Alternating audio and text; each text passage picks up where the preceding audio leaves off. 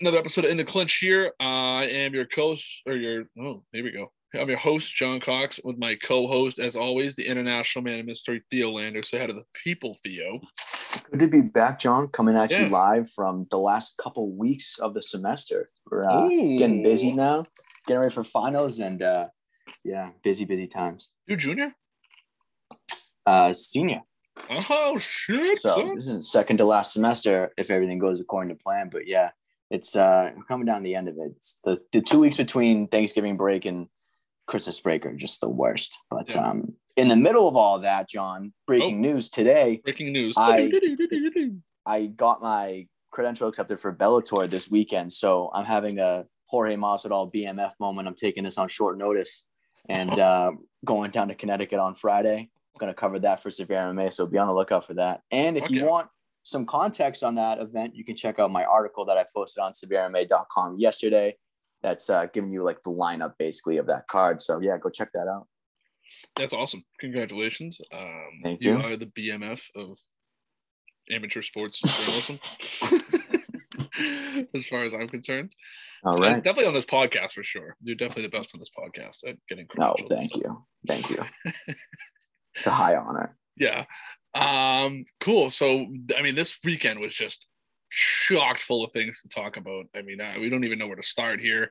Um, of course, this isn't uh, an informational program, so I shouldn't be uh, sarcastic. I'm completely lying. There's nothing to talk about on this podcast. So, we're going to preview the main event here. We do have a really good main event coming up, as well as a co main event and a fight before that. So, we'll take a look at that real quick.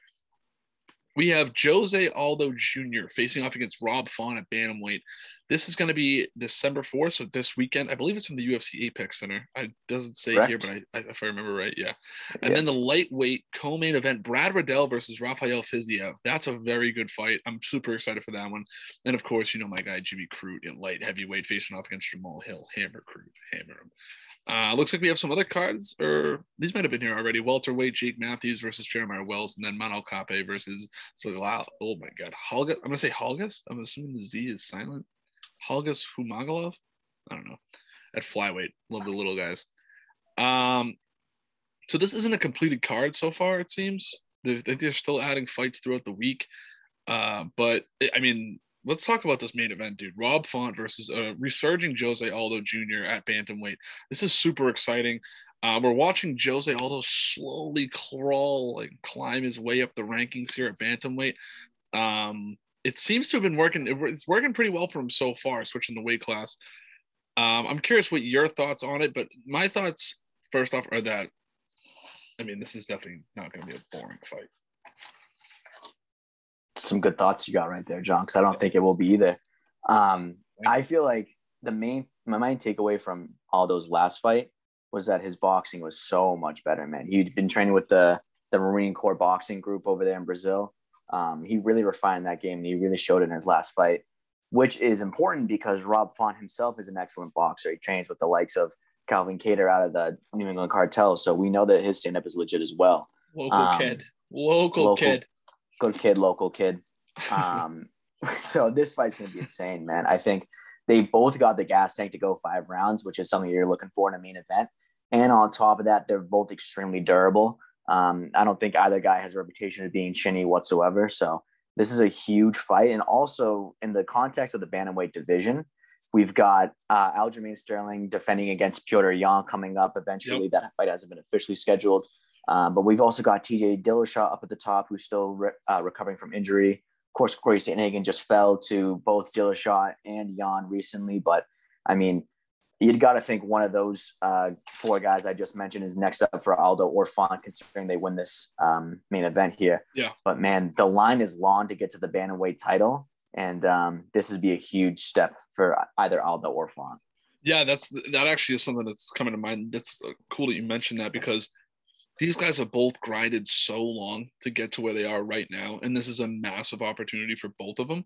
Um, I'm curious as to see. There's a lot of what ifs going into it. Like, what if Jose Aldo loses? Is he done? Is he going to stick around? Is he going to keep fighting? Um, what if Rob Font loses? Is he going to drop in the rankings? Is he going to get another shot at a top 10 guy real quick? Um, because like you said, this is a long line to get to the top of bantamweight, and we've got guys like Merab, we've got Cody Garbrandt in the mix now, Pedro Munhoz, Marlon Moraes, Dominick Cruz, even. I mean, there's a lot of guys chomping at the bit. Rafael Rafael Sancho, it, guys just just want this fight. Chito Vera, of course, we just saw him get a spectacular win. Uh, win. It, it, there's a long list of guys that just seem to be like almost like an assembly line. It's just moving up, moving up, moving up, and guys keep challenging.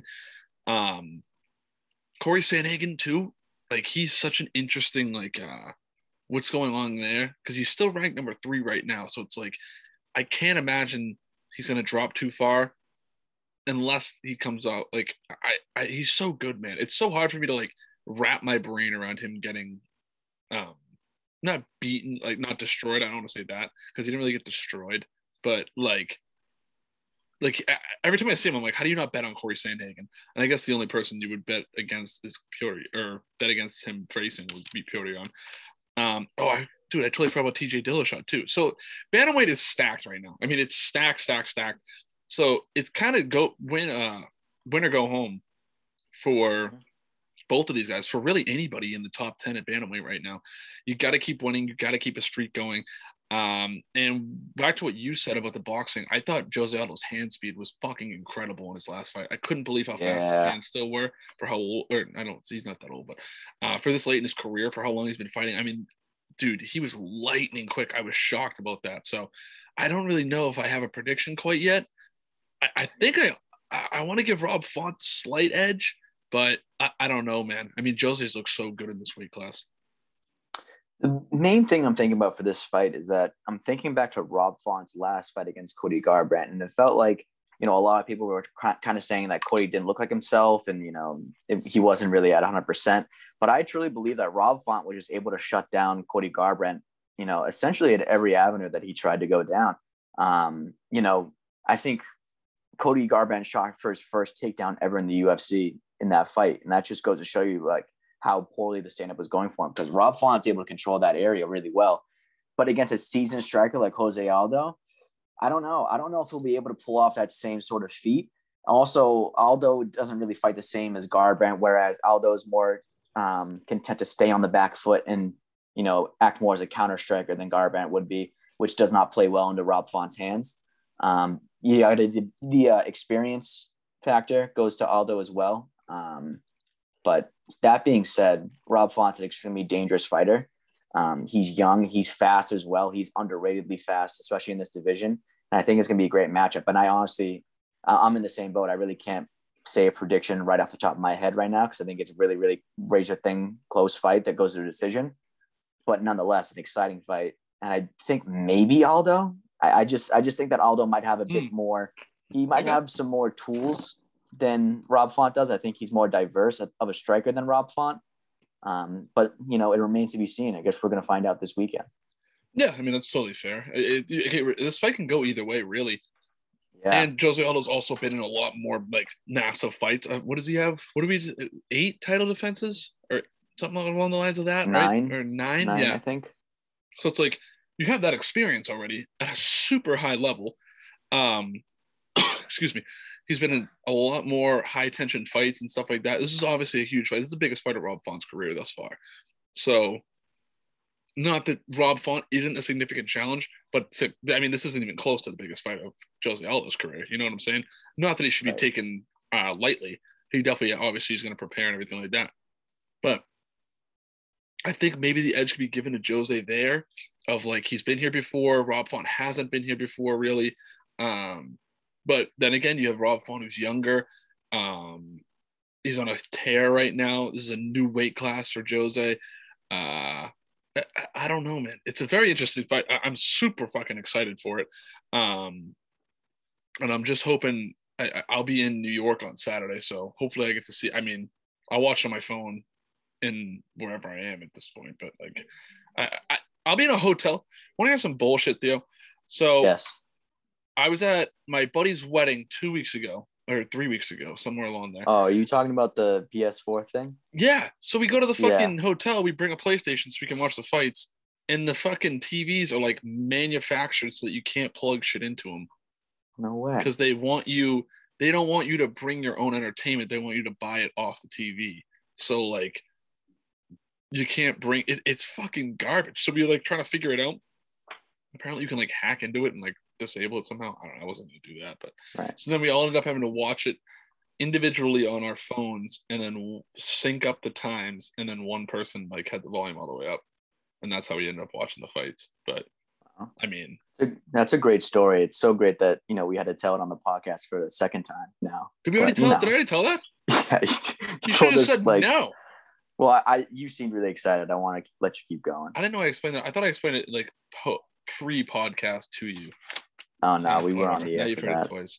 Fuck it, whatever. Nonetheless, I'm going to see this fight. I I and like I barely got to see the fights last weekend, so now I want to see them this. I mean, my point being is I will watch these fights because I'm very excited for these fights, and anyone listening should be very excited for this fight as well, as well as the co-main event. But will you watch Bellator the night before? No. Okay.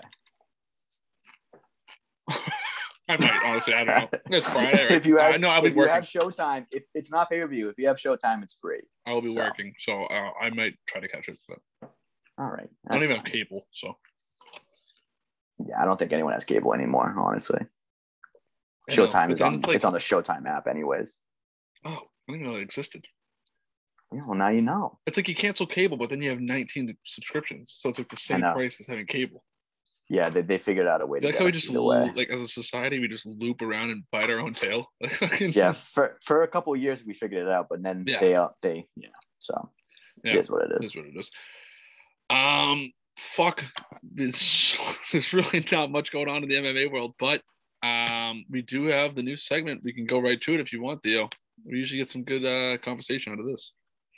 Well, you know us, we can get some good conversation out of real quick. Oh yes, I know exactly what you're gonna say. Beneil Dariush is going to take on Islam Makhachev in what is allegedly a number one contender fight. Five round fight. Um, Five round fight, main event. That's an excellent fight. And also, I love this fight for many reasons, but mainly, I'm of the notion that Justin Gaethje deserves the next shot at the title. Yes. I am also of the notion that Islam Makhachev is nearly, if not exactly, evenly deserving of a title shot next. So what works is Justin Gaethje can go first, no matter if it's Dustin Poirier or Oliveira. Um, he'll have the next shot, and then after this, Islam will get the shot after him, assuming he beats Beneil Dariush. If not, Beneil gets a shot. That's fine but the reason that it works out for timing is that Islam Makhachev, if he wins, is going to have to go through um, Ramadan, which Right. begins in April, I believe. So the timing works Yeah. out so he would have a title shot in the fall. So this fight is just it's it's perfect. It's perfect. let's not jump the gun here and just say assume that Beneil is going to lose this fight, man. I think uh, Beneil Dariush is not to be fucked with. I'm not saying that. I'm just saying if Islam Makhachev wins, which a lot of people are favoring him, Insert It works out insert with the timing. fucking Eddie Bravo gif right there. I'm just saying, man. just, Just saying. I'm just saying. Look I'm into it. saying. But Neil, uh, that's a great point though, because I did want to talk about that. Beneil Dariush, definitely. over the last couple of years has refined the weaker parts of his games really, Yeah, really well. it's He's- unbelievable. He's, become so much more of a better, well-rounded fighter. And on top of that, he can take a really good shot. He can take some really good punishment. And I think that's something that you're going to need to de- to be able to deal with if you're going against a guy like Islam Makhachev. Because think about if you're getting grinded against the ground for maybe a couple rounds in a row, because that's what these Dagestani wrestlers are, tend to be able to do to people you know, you're going to have to have that mental fortitude and that physical toughness to be able to get through that and have some success later in the fight. Um, I think Beneil Dariush is going to have to have his A game on for cardio because I don't think that he's going to be able to take this fight early. But man, I think this is an extremely good test for Islam Makhachev because if you're an Islam Makhachev hater, the one gripe you have on him is that he hasn't faced the absolute top competition, all aside from Dan Hooker on short notice. But Beneil Dariush is a great fight to show the benchmark of where Islam Makhachev is compared to the rest of his lightweight division, and it's a test that he's um, that he's feeling that he's up for. And also, I don't know if you caught this, Oh, but. Khabib revealed in an interview that um, Dana White is incentivizing Islam Makhachev to get a finish in this fight. Aside from the post fight bonus, aside from the post fight bonus, so the post fight bonus is fifty thousand dollars, right? Right. If allegedly, so I don't know, I tend to believe Khabib on this, but just to be safe, this is alleged. If Islam Makhachev is able to finish Beneil Dariush, he will earn a one hundred thousand dollar bonus. Whoa, why is that? The fuck is that? I don't know. What's this mafioso fucking hit he's got on him? Beneil Dariush. it's not, you're not. He's not a mafioso. He's a fight promoter. But the thing is, Well, okay, but like, what's in it for Beneil then? Because you can't do that. You can't give be like if you finish this guy, you get a hundred thousand, and then if the other guy wins, then fucking he gets what he gets. I don't know. I don't know if Beneil might be Another- another Tesla? I'm not. I'm not sure. Maybe. Maybe. I think Dana White probably has connections to, um, Yeah. You know, the boy. What's his name? Elon. Yeah. um, The boy. but anyways, I think that's very telling because, in my opinion, Dana's probably looking at this saying, okay, if Islam is just not able to finish Beneil and he lays on him for five rounds in a style that's not friendly to casuals, although we have no problem with, um, he's probably not going to have a lot of hype going into a title shot, which isn't what you want. Right. He's right. trying to incentivize Islam to go for it to get the finish. Um, which honestly, even through that logic, I don't understand why you would have to incentivize him to do that because Right. he's gotten finishes before in in his most recent fights. Like he's gotten finishes, so it doesn't make Hooker that win, much like, sense to me. twenty seconds. Yeah, exactly. But um, I don't know. Maybe there's they're saying there's a potential for there not to be a finish in this fight, so they want to incentivize him. I don't know why they did it, but I don't know. I don't. I um, think that that's kind of crazy. It's an interesting wrinkle in the uh, wrinkle in the story, though, right? Like it's Right, it yes, adds a lot of depth to it. I've never heard of anything like this in the UFC, at least. Yeah, Not But that I can remember. reminds Like me of, one um, guy getting paid more than the other guy for a fin- or something like that's very odd to me. I don't know why he would.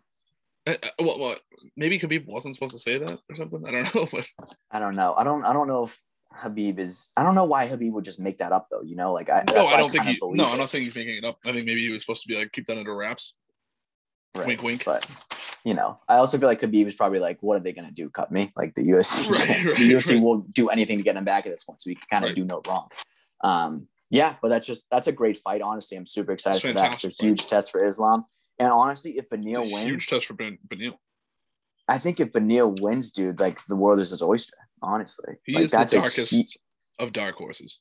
he is the darkest of dark horses. I mean, this guy does not get the appreciation he No, deserves. not at all. Um, this is interesting because now I think back to UFC 268. I asked Dana if there would be a backup fighter for the lightweight title fight um, in December, which is I want to say next month, but it's really like in a couple weeks. Um, and he said there would be a backup fighter, and he hinted that it might be Beneil. But now that Beneil's fighting Islam, Hooker's not going to be available. Conor's obviously not available, and then it's Gotta Dustin, Oliveira, Gaethje, and Chandler are not available. So who is it? Is Oh. it RDA? Who's the who's Yeah, going to be the RDA backup makes fighter? sense. RDA makes a lot of sense. RDA was also the backup fighter for UFC 264 in Las Vegas. So Yeah, yeah, that makes sense to me. yeah, Conor McGregor.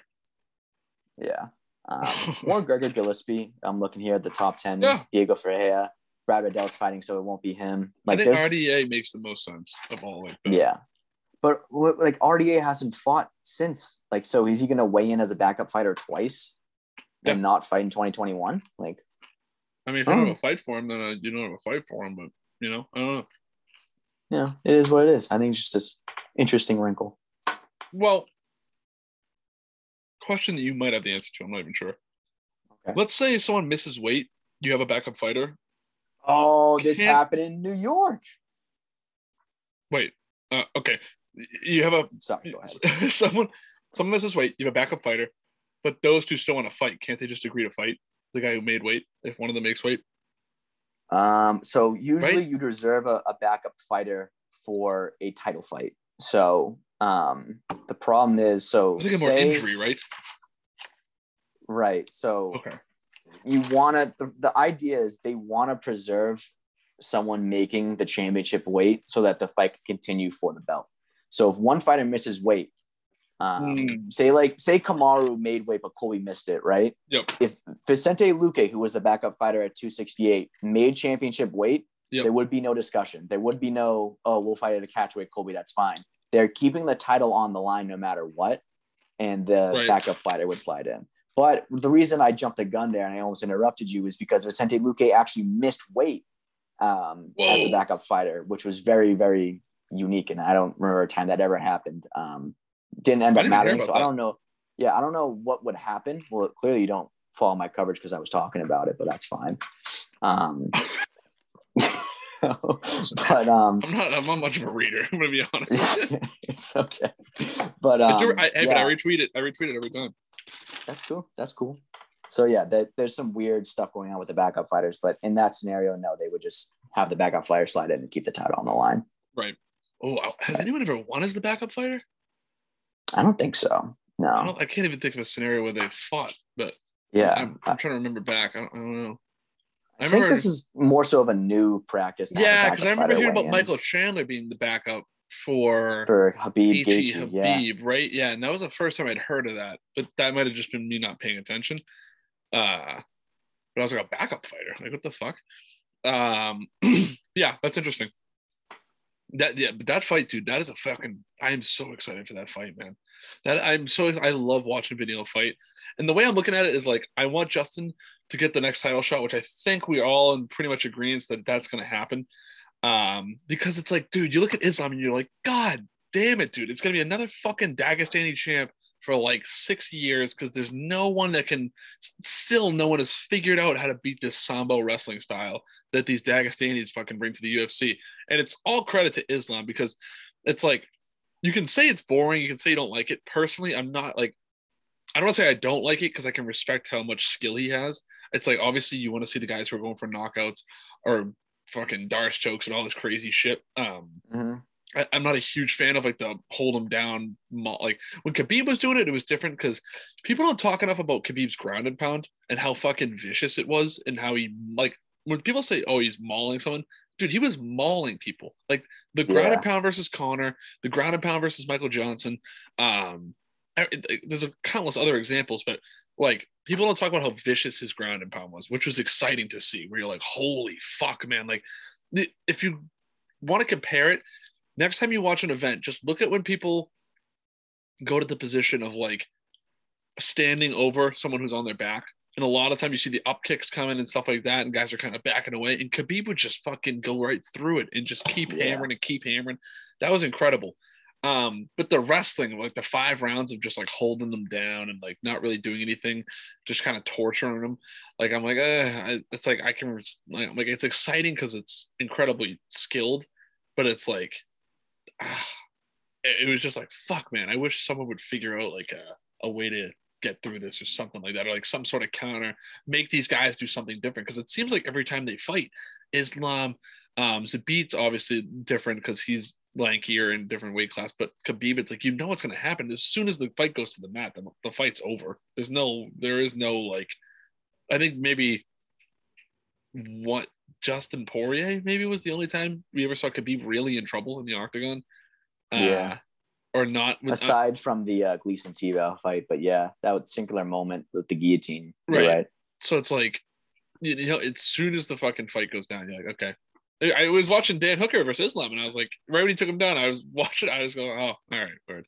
And the fucking fight's over 20 seconds later.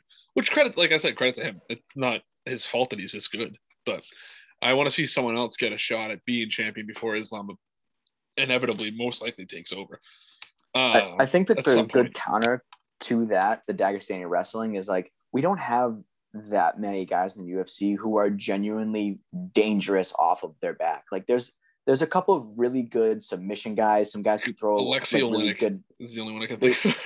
yeah, like they throw really good elbows from the bottom. They're Hmm. always threatening with jujitsu and submissions, but no one's truly, truly dangerous to where a wrestler would never enter their guard. Um, right, I think right. we're going to see the evolution of people learning how to be more offensive and dangerous off of their back in order to get over this this hump of the Dagestani wrestlers who who just have mastered that area of the fight so well. And honestly, all credit to them. I remember the first time that I watched. Um, I don't even think it was Khabib. I think it was somebody else from that era. I can't remember who it was, but I was just I was kind of confused at how they were doing everything so flawlessly. And then you see the small intricacies of how as soon as they get taken down, they wrap the legs up with their own, they cross them so it's impossible to get up. And like the small things like the Dagestani handcuff that yeah, they the wrist do, controls, like when massive. when you when you start watching after a while, you're like, wow, the fact that they're able to go through all these steps, like it's like secondhand nature to them, is it's incredible to watch. And I honest, I can understand from a, a viewpoint of someone who doesn't understand what's happening. And even I myself struggle to fully comprehend that because I've never like rolled or done jujitsu or wrestling before. But it's it's something when you know what to look out for, it's something to behold, man. It's it's really Yeah. it's really art. it's all honestly like I think like when I was training, it's like I didn't like I, I didn't mind sparring. I enjoyed it sorta. It's just like it sucks being dizzy after and like your head hurts because obviously, but it is fun. It's a good workout. Um, but like jujitsu is so much fun. Like I Yeah. absolutely sucked at jujitsu. I like like I knew how to do an arm bar, uh, rear naked choke, and that's about it. And I really didn't know how to get to those positions. I was just like, if I find myself on someone's back, I know how to do this. That's really it. Um, but I was getting tapped out by like 10 and 11 year olds multiple times when we rolled. Like it was like, and I was like, this isn't, and I wasn't like, God damn it. Like these, I'm like, this is fucking crazy. Like, these kids are so good. Um, but like rolling with someone who's like a, there's like two or three black belts in our gym, true like bona fide black belts that were really good. Um, and it's just like a crazy like like I, I, suppose black belt's up for interpretation really based on your coach and your gym and stuff like that but like most places don't just give them away um but like rolling with the guy who's that good and just like knows exactly what you're trying to do where you're trying to go right away and then all of a sudden it's like they're all over you and then on your back and then you're fucking asleep all of a sudden like to see how good those people are and then just to see like someone like Khabib or Islam just not care and still dominate on the ground and stuff like that it's fucking incredible it's, it's like it's unbelievable. It's it comes down to like the work ethic and the new practices and stuff like that. You brought up the Right. Dagestani handcuff. It's like we hadn't seen that until Khabib got into the UFC. Like dominant wrist control from the back. It's like just a weird thing. I don't know. Yeah, the the Dagestani handcuff specifically is very similar to um something that I forget what it's called, but it, it comes from American Greco wrestling, but it's just a very different variation of it. Hmm. Um, and these guys, like, they just understand the transition between positions so well. They understand how to distribute their body weight to the point where they're putting pressure on you with the worst possible spot, so you can't get up and it feels like you're suffocating. Like, I think if you if you really pay attention and try to really appreciate what's going on, it's it's something that you know it's hard to compare to anything else.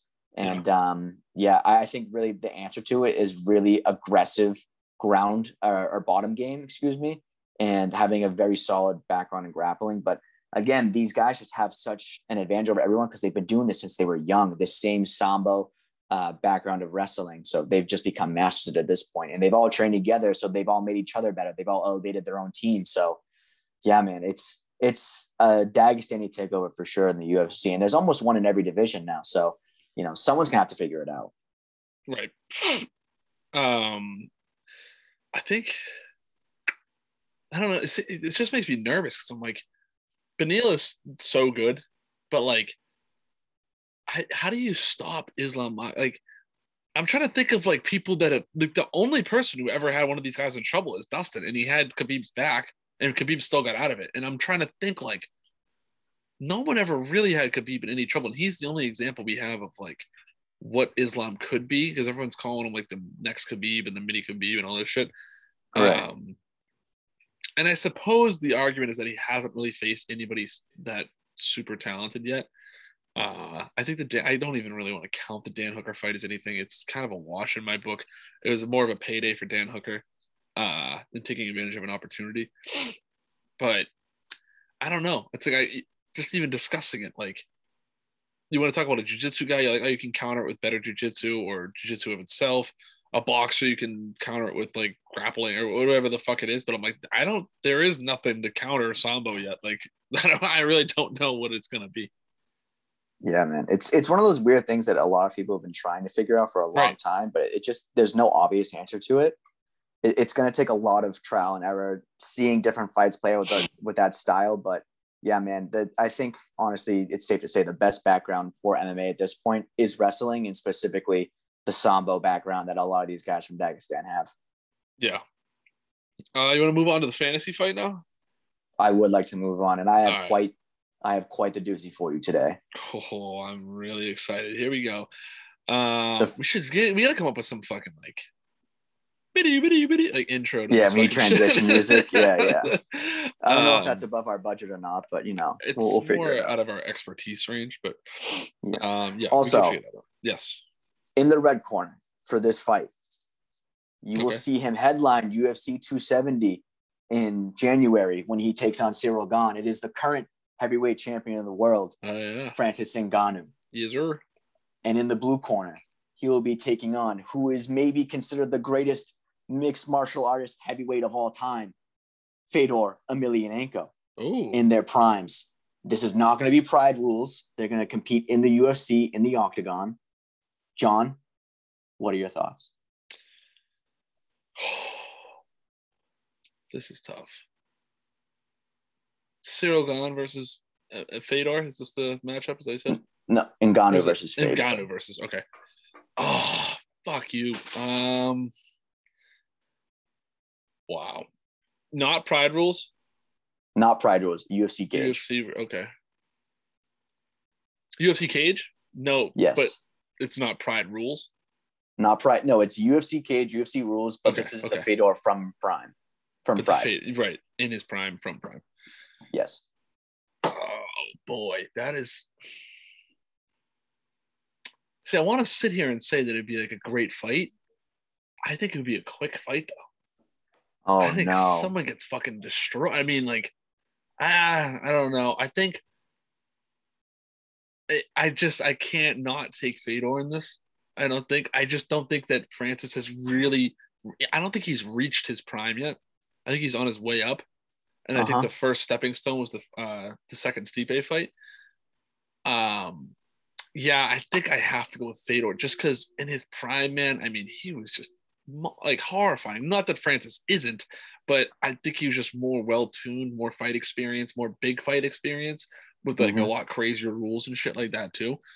Uh, so I think I have to go Fedor.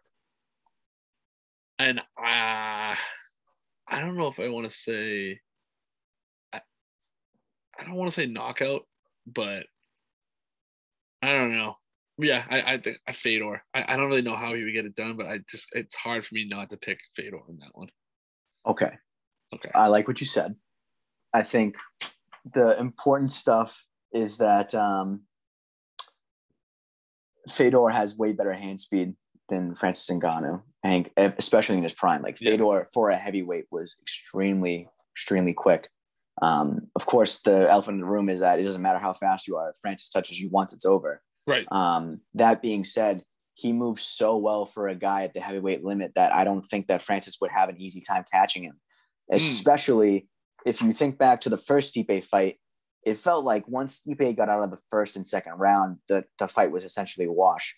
Um, I think that Fedor Emelianenko would have the ability to get through those first two rounds, and then of course use offensive wrestling, which I don't believe Francis Ngannou is the best at defending. Although we saw it in the second Stipe fight, um, I, I think that it's a great fight either way. But I think Fedor eventually gets it done. I think he gets a decision win. But if Francis Ngannou is to win that fight, I think it's the obvious choice. He would nuke him, just like Right. I, I'm thinking like of an Right. Alistair Overeem esque uppercut Oh, because he on has Fedor? a size advantage. Because he has a size advantage Oh. on him, so I think that that's probably the best shot to um, take him out. the but- disrespect.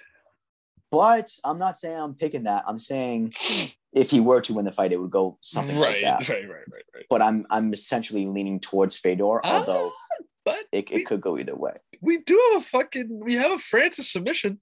He does have one. When did Francis get a submission? I believe his second fight. I think he Kimura. Uh, who was it? Oh wait, I, I'm picturing it now. Yeah, He has. A, right. It was back when he had the dreads yeah. or the cornrows. I'm sorry. Yeah, I think he that was a, a more the fuck he frightening? Francis when he had the corner. when he actually looked like Predator. dude, I can't believe like how much he's progressed through UFC. Like his game has gotten so much better. Like we were talking Yeah. about Beneil Dariush earlier, how how much more well rounded he's become. Francis Ngannou has blown me away with his progression. But fuck that, Um, dude. Just from fight to fight. Yeah, Like, that, no, that Francis that came out against Stipe, I was like, who the fuck is this? This is a terrifying human being. as soon as the already hard sprawl happened, but, like, yeah. and he transitioned to the ground and pound. I was like, whoa, He this shot is an, when a yeah huge improvement. when he shot for that takedown, I was like, ah, and then he stopped it, and I was like, what? Like, I was like, he just Yeah. knows. I was like, that looked pretty good. And then he like all of a sudden just pounding on him. I was like, what the fuck is going on, man? Yeah, imagine if Francis Ngannou develops like a dominant ground game. It'd be insane. If Um, he just learns to stop the takedown, like, if it, I mean, it looks like he does. So it's like, if he can just keep the fight where he wants it, dude, like, good fucking luck. Yeah, the crutch of that though is Ciryl Gane doesn't want to take you down anyway, so that that's Right. a unique challenge for him coming But up. I- But I, I think that Don't from stand with fight Francis. to fight, don't stand with Francis, but also Never. Ciryl Gane's not going to try and take him down. You don't think You so? know, I don't think so. No, I don't think Ciryl Gane has that in his repertoire. Honestly, Mm. I don't. I Ciryl Gane. I think the name of the game for Ciryl Gane is, and we'll get into this later, um, a couple Yeah. episodes when we preview 270. But I think the name of the game for Ciryl is keep him at distance, uh, touch him up, win on points. Um, because if you stand within, you know, toe to toe with Francis Ngannou, I mean, it's it's a foregone conclusion at that point. But right. um, back The Reaper's to at the door. right, exactly.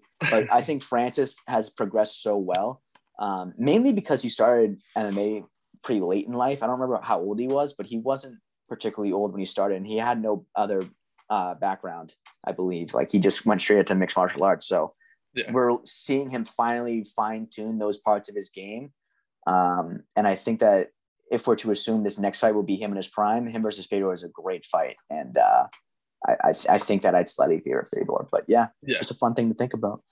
Hey, you know what? I mean, we- we're we're kind of rolling here. We're just at about an hour. We have a little more to go. I have a I just this just popped into my head. This just popped in my head. I want to spring it on you. So this is a bonus fantasy fight for you, and we'll have one next week too. Okay. I don't know Let's do why. I don't know why this just popped into my head, but it did.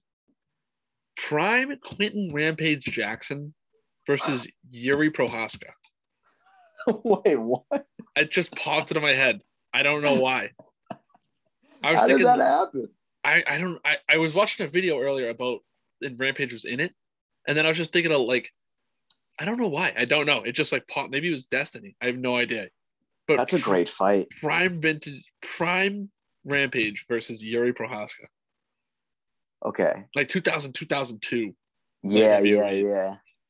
Okay.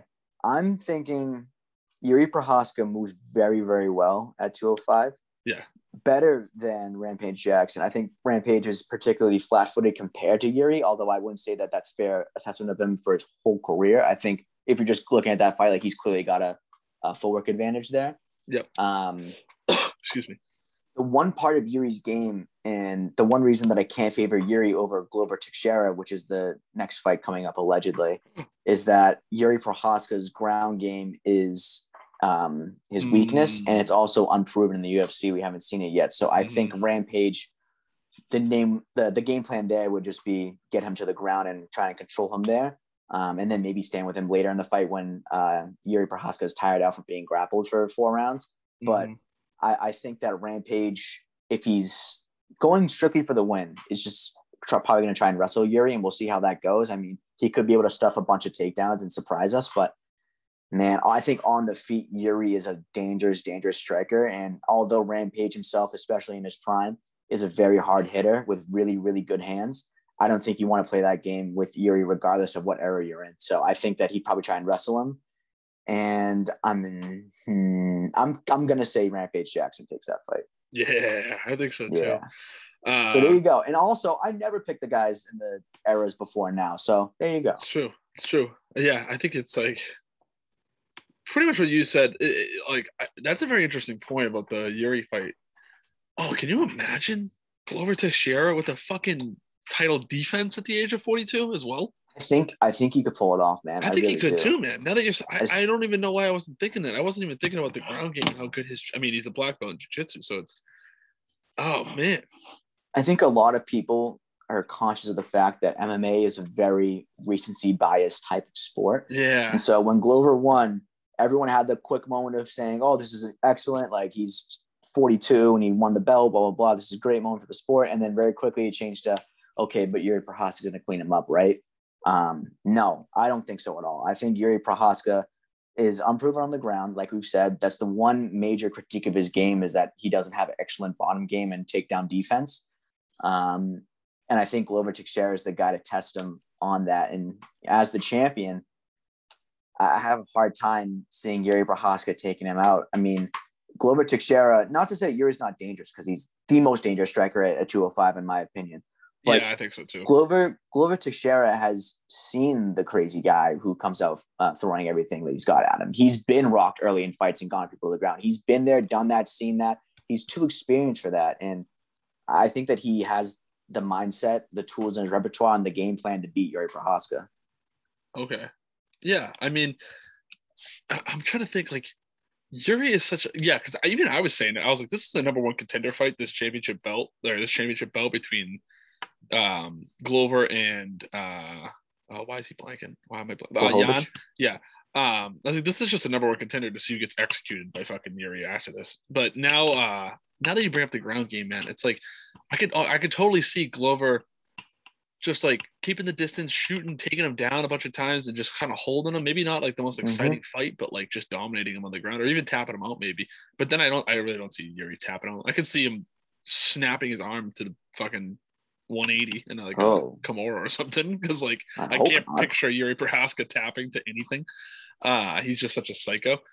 But oh man, like how fun is this fucking light heavyweight going to be when if like because Glover, how long is he going to fight?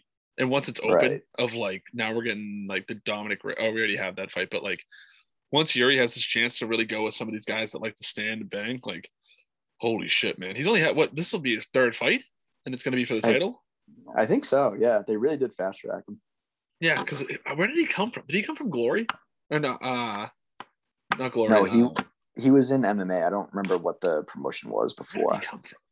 I can't remember. I can't remember. It was yeah, it was like a weirder promotion, but uh fuck man. I mean, it's an exciting fight. What about this? The door that Rampage fucked up versus the cord that tore uh Tony's LCL. I'm taking the cord because apparently those doors are made out of egg crates, according to Dana. Like there's that. I was not to say that Rampage doesn't hit hard, but I mean I could have done that to that door. oh Like, wait, I had a good one that I I, I wrote. that down. thing was made of cardboard. Yeah. GSP's drunk jujitsu partner versus Ryan Hall. I was like, that one's actually kind of interesting. Dude, I forget what that guy's name is. Um, I don't it's it's like it's French. Jean. It's Jean something. Yeah. That guy's he's not a jujitsu guy. He's a kickboxing or Muay Thai legend. There's a Yeah. video of this guy. He is a drunk though, by the way. yeah. he does he have a serious the uh, problem what's it called? Uh on the Ultimate Fighter. Fighter when they brought Yeah. him in. He's been drunk in fights. There's a video of him getting. Dude. I you I you have to look this up. He's getting carried to the ring by his um by his corner. Like he's got like one arm over one, one arm over the other, and he Mm-hmm. has like literally like the thousand yard stare. Like it was like the same look that you had in your eyes at the range the night before Thanksgiving. Like he was Oh, just no one home. Hey, hey, hey, hey. hey, hey, I think you were having much more fun than I was that night. Let's let's be careful what we say here, right? hey. Doesn't face- sound like me. Doesn't sound like me. no, I don't know. but but anyways, he yeah, like he would just go in the ring and then like doesn't matter how messed up he was, he would just murder people. Like he would cut through people, and you would see in that GSP clip at the uh, Ultimate Fighter, he uh it, it didn't matter. Like he would go 100 percent when he was drunk, and the guys like couldn't get him off of him. Like his name is Jean Charles Skarbowsky. Yeah, he is a legend in that era. Um, go check out some of his fights if you haven't. I wish I could find it. I'm, I'm bummed this isn't just popping up right away. You can find his uh, walkout that I'm talking about on YouTube. Like it's it's insane. Like he just gets carried to the ring and he wins. what a fucking legend, dude. It's That's like unreal. it's like the re- it's like reverse left way. Like he he has to be carried to the ring first and then fight. Like it's it's crazy. Um, okay. First off, this just popped in my head too. This is how my brain works. How sick of a name is Rampage? Well, I mean, it's his nickname. Like, I know, but like that is like like all time nickname. There's some all time bad nicknames, dude. But like, like yeah, how Rampage good is is like sick. Rampage is a sick, like fitting name. Um, I want to see if you can. All right, I got a little test for you. I got a little test for you. Okay. Let's see how many you can get right. I'm gonna give you five. Let's see if you can, just some tough ones. Somewhat tough, somewhat Names? easy nicknames, and just see if you can get them. Okay. Uh, let's go. I, I gotta. The, okay, ready? This one's great. The Dean of Mean. The Dean of Mean. Yeah, Um, world fighter back in like the 2010. It's not Dean Thomas. That's not him. Nope. The Dean That's the Mean. only guy. I'm. It, I'll give you a hint. It rhymes. So like it's like the Dean of Mean, blank blank, and it like rhymes.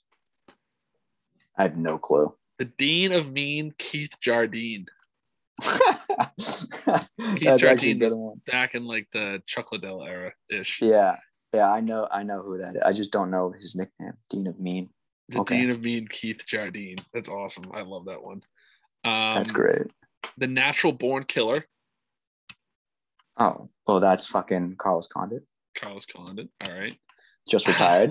Great Just career. retired. Congratulations. Uh, let's see the answer. Oh my kinda tough. god. I didn't know this one till I saw it uh, his last fight. I didn't even notice this was his name. the answer. I know it too. I, it's It's blank. The answer blank. I don't know. I wanted. It's not Niko Price, but he keeps popping up in my head. I don't. I forget what Niko is, but who's the answer? Frankie Edgar. Oh fuck. Frankie the answer Edgar. Yeah. Well, no one calls him the answer. No, Like- I know, but that, that's why I said I, why- I didn't even realize that to uh Yeah. Jesus. Whatever. He's the answer. Has he always been the answer? I believe so, yeah. I I legit sat in the arena a couple weeks ago and listened to his name get called out at full blast next to my head. He might not maybe he doesn't come out as it sometimes, but I I I've like I, didn't realize it- it, until I have heard Frankie the answer Edgar before, like that does ring a bell, but I I can't think of someone ever calling him the answer. This one's a great one. Jeff Scary nickname Nader. Scary nickname is that That's what it the- yeah, is? Jeff Scary nickname Nader. Um, That's a good okay, one. last one. I gotta. This one's a great one. I want to see if you know. This is really gonna test your ultimate fighter knowledge. The notorious, No, the creepy weasel. The creepy weasel. I didn't watch a lot of the Ultimate Fighter, but I have heard this one before. Creepy weasel. I do not know who is it. Stephen Montgomery. Stephen the creepy weasel Montgomery. He uh, he had a seizure in the Ultimate Fighter trying to cut weight and got taken off the show. Oh, I remember this guy. yeah. Yeah. I've seen the clip of this, but I, I never watched any of those seasons of the Ultimate Fighter. For some reason, that show just never interested me. That was a very fitting nickname. He was a very odd looking guy. You know, I mean, he looked like a creepy weasel. That's probably how he got the nickname. And if I'm being honest, Right. Um, so let's take a look. I, I want to see if they've updated this at all. I don't think they have. Um, for this card coming up, uh, it- they have the main card ready to go. It doesn't look like they have a lot. I, I can't imagine the card is done here. I think I'm assuming around eight prelim fights before the five main event fights or main card fights. You're talking about this weekend. yeah. Oh no, looks like they might have filmed this up. Yeah, I- when we I- looked last weekend, it like wasn't even close. yeah. now uh, it is. Okay, cool. Whoa, there's some names on the. Oh, there's a couple like. Oh yeah, remember that guy? Names. Uh, let's see. oh, they're showing them all. Wait, okay, so maybe Google was wrong, and they put some of these guys on the main card that weren't on the main card. Darian Weeks. Okay.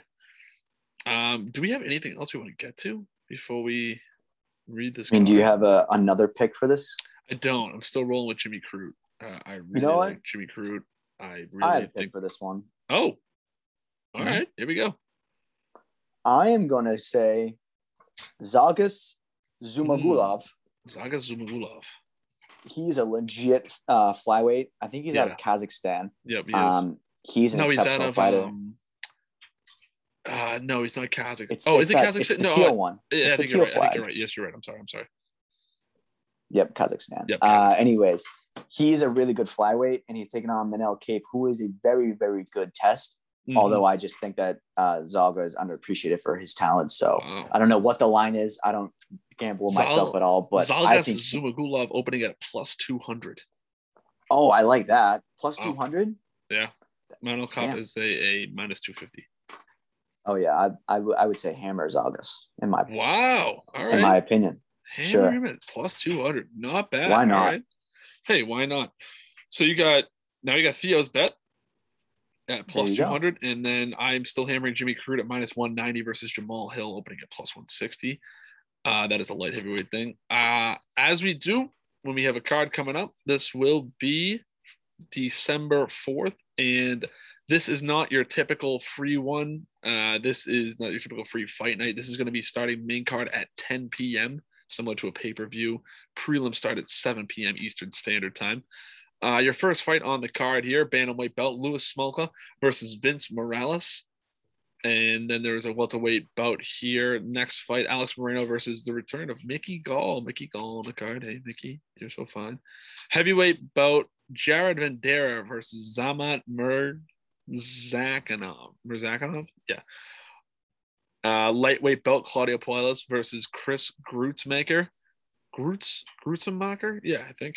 I think you got the first time. Yeah. I think Grootsmaker is that? Yeah. Grootsmacher. sure. He looks. That, that's a crazy looking guy. He looks like Clay Uh, Guida, honestly. He does look a little bit like a younger Clay Guida. Light heavyweight belt between Alonzo Menifield versus William Knight. That should be a very uh, a very good fight. Women's strawweight belt between Shane uh, Cheyenne Lemus versus Mallory Martin. Welterweight fight between Jake Matthews and Jeremy Wells. And then Leo's uh, Theo, excuse me, Theo's guy here.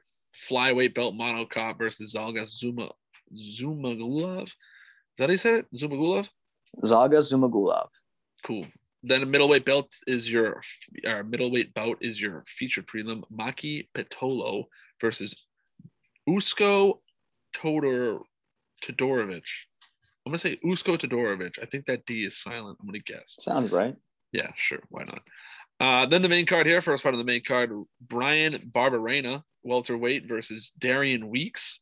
I'm assuming Darian Reese is making his debut here because he does not have a fighter picture. So, uh, middleweight belt, Brendan Allen versus Chris Curtis. Chris Curtis fighting on very short notice. He fought what two weeks ago? Yep. On, you fought uh, UC 268. Big upset there. He is plus 280 here, looking to keep the streak going. Another upset. Then we have a light heavyweight belt, Jimmy Crute, number 13, versus Jamal Hill, number 14, respectively, light heavyweight. And wow, here we go. Third fight or fight before the co-main event, the legend Clay Guida, lightweight versus Leonardo Santos. Clay Guida opening at plus 160. Not too bad versus minus 190 for Leonardo Santos. And of course, your co-main event, lightweight belt, number 12th ranked Brad Riddell versus number 14th ranked Rafael Fiziev. That should be a very, very, very good fight.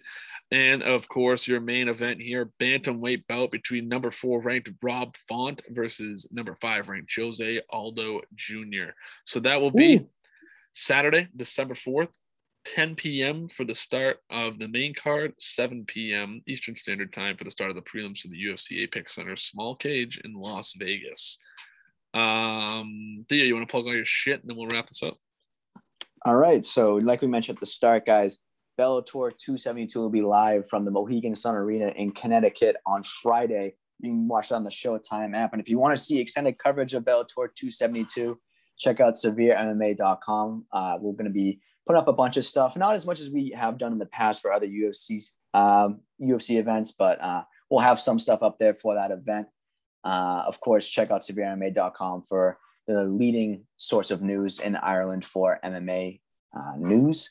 And if you like the in the, in the clinch podcast, check out the Severe MMA podcast on all platforms where podcasts are available. Oh yeah, fuck, we gotta fucking come up with a new name too. I keep forgetting. Yeah, we didn't do that. We'll brainstorm some stuff. Uh, Yeah. yeah, I'll put out a tweet attached to this, uh, or I'll put it in the caption for this, um, this episode when I tweet it out, and then we can hopefully get some suggestions. We get some good ones. I'll put a poll out or something like that, or we can brainstorm some, put a poll out that way. Um, cool. So we will talk to you guys next week, next Tuesday. Uh, again, not sure what time. Hopefully, getting it out next Tuesday. I'm not sure what my travel schedule is going to look like because I will be in Buffalo, New York for the Patriots game on Ooh. Monday. Super excited for that, and we're coming back on Tuesday. So hopefully, not back too late. Uh, hopefully, I'm not still drunk, and we'll figure it out then. So we will talk to you guys next week to recap Jose Aldo Jr. versus Rob Font. Peace.